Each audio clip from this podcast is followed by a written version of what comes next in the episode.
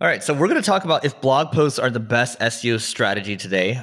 I need to sneeze, but I'm holding it. So let me show you this post from LinkedIn. So this guy, Peter Caputa, CEO of Databox, so he said this. So the other day, an agency owner told me they were going to wrap up their content production for their own marketing from four to eight articles per month. This is the exact advice I used to give in 2010. Publish more blog posts to get more search traffic. The problem, it doesn't work anymore. You shouldn't give up on SEO, but SEO is increasingly a rich man's game, which is what I said a couple episodes ago. So this is especially true in competitive markets like software, professional services, and consumer markets.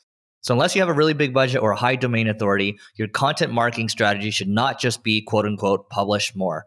That's especially true if you're simply sitting down and writing content based on your own expertise or what you're reading. It's really, really, really true if you are just reading what's already online and trying to write a better version of content that exists already. That's not good enough anymore. I'm not going to read all this stuff, but what's some actual advice? Here's a few examples of things you can do if your strategy is still just write more content. Neil, you want to read some of these? Sure. So instead of sitting down and writing eight blog posts this month, pick a topic for a survey, get 100 respondents, and then publish a report. Instead of writing eight blog posts this month, pick a topic and start three conversations on social about that topic. All right. So instead of going down all of these, I would actually tell you what I would do instead of yeah, going down all these. So I do think writing more content isn't a bad idea if you have already really good SEO traffic. If you have no SEO traffic, you're going to have to write blog posts too. But I would actually look at it a very different way.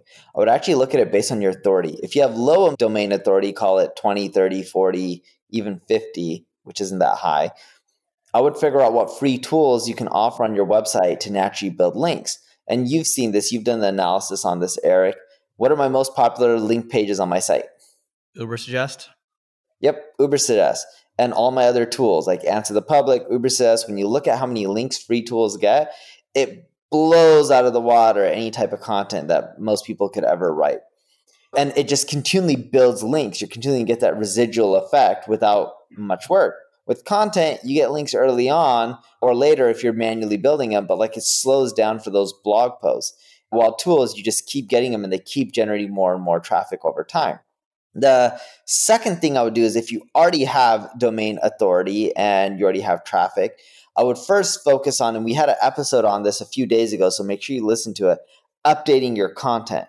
And what we found is when you focus on updating your content, because there's already enough content on most topics on Google, we found that you generate way more traffic just keeping your old content updated and fresh. Because when someone does a search, they don't want to read something that's a year old or five years old. They want to read something that's a week old, two weeks old. And this is why Wikipedia ranks for a lot of terms. It's not that it's a best source of content on animals or presidents or whatnot. There's probably a website that has better content on those subjects than Wikipedia. But what Wikipedia does well is they keep their content fresh and up to date. So what we do is we'll go into Google Search Console, look at that page, its traffic, compared to a year ago and compared to three months ago.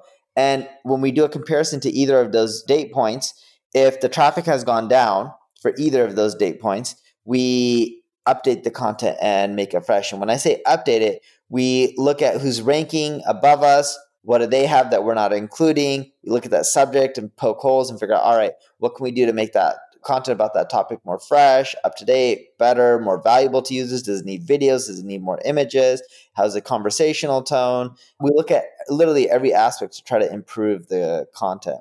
And then, of course, we do mix in new content as well, whether you have a low domain authority or a high domain authority, because without content, you're just not going to do as well. And not every topic has already been written about because there's always new things in most industries that you could be writing on.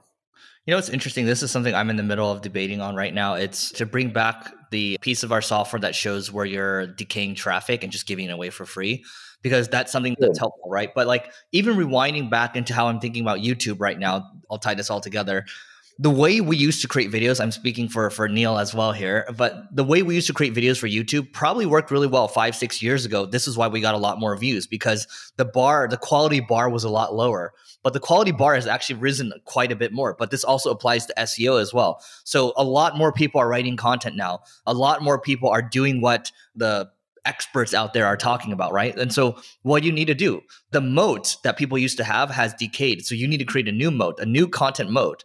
And so, what's going to take a lot of work? Actually, creating a product and one, to build the actual product, you have to learn how to work with engineers. You have to understand product well. There's product cycles, there's sprints, there's all that type of stuff that you have to figure out, right?